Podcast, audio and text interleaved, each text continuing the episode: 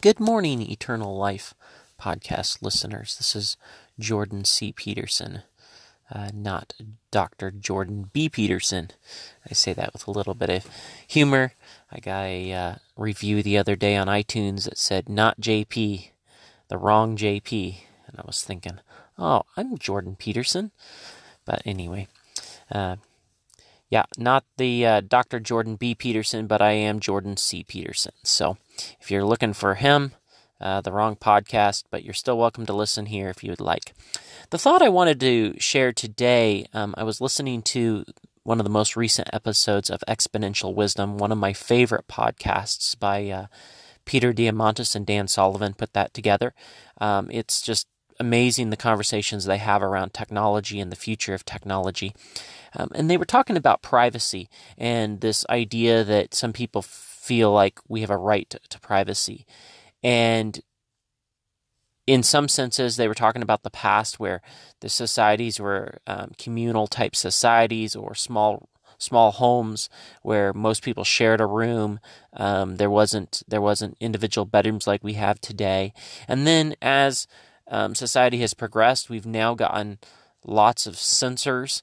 Um, I think the prediction is in 2030 there will be 100 trillion sensors, cameras, microphones, things that are listening, watching, seeing, observing uh, the environment and the things that are happening around, um, tracking devices, etc. So there's a lot of elements of this um, privacy that's being tracked, monitored, or could be at least tracked and monitored. Not necessarily all of it is being done that way. Not every microphone is listening and the data is being used for anything, but a lot of these personal assistants, whether it's Siri or Google or the Echo, um, is is listening. Um, actively listening, whether they're using the data for anything or not, um, that's a different debate or different story. Um, I tend to believe they are not at this time, but at the same time, hackers could still, in theory, use the data um, in those those that information. The the interesting part, though, about this, and, and Dan and Peter talked about this on their episode, uh, was the idea that just maybe in the last hundred years we've kind of got this concept of privacy, yet and a lot of people are sort of upset about it. But the reality is, is when you sh- point a camera at a criminal, um, someone doing something wrong, a robber, they change their behavior. When they know they're being watched, they change their behavior. And this all ties into this whole idea that when we have God and we realize He's watching us, it changes our behavior we really don't have privacy and all these all these people privacy experts think they have privacy but one day all that we've done that's wrong that is not um, covered under the blood of christ will be revealed on that day of judgment will be shown um, and so we don't really have privacy like we think we do um, even if some people want to try to keep everything covered and cover their cameras, turn all the tracking off on their phones, or eliminate cell phones from their life completely, um, and smart devices and uh, you know devices in their home that might be tracking or listening or watching. Um, it in the end, it doesn't really matter because on that judgment day, anything that isn't under the blood will be revealed, be played back um, before everyone to see. So um, it's just it's just a thought there. I'll share something else too, um, and I haven't really got into this on this podcast, but this sort of ties in, and I'm just thinking about it here. Um, a man named William Branham, which I believe was a prophet, um, made a comment uh, to my p- former pastor that I was raised under, Perry Green.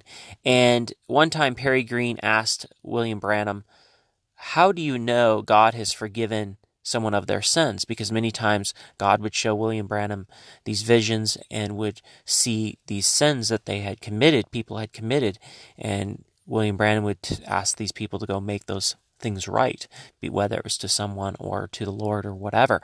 Um, and he was he was wondering, Perry Green was wondering why or how does the um, this how it how is how is these sins how does how does um, William Branham know if these sins have been covered under the blood, so to speak? How, how have they repented of them? Have they made them right before the Lord and others?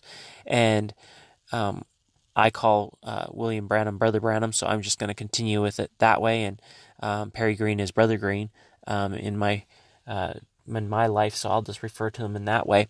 So Brother Branham said to Brother Green, said, "That's really easy, Brother Green." He says, he says, if someone has confessed their sins and they have made them right and they've confessed their sins to the Lord, God, in in the way God works, is God forgets those sins. He not only forgives them, but he forgets them and he puts it, them in the sea of God's forgetfulness. And if God has forgotten your sins, then God can't show them to a prophet of his, like William Branham, like Brother Branham.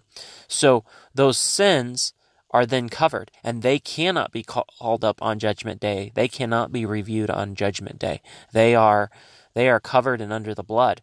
So it's an interesting kind of thought process to go from talking about this privacy of all this technology we have, all these sensors and cameras and microphones and uh, things that are tracking everything about us, to realizing that God, the ultimate, you might say, ability to track and to cover and watch everyone, we still have the ability to take our sins and ask God to truly forgive them and confess them before Him and make things right, and He will forgive them, and He can't even remember them.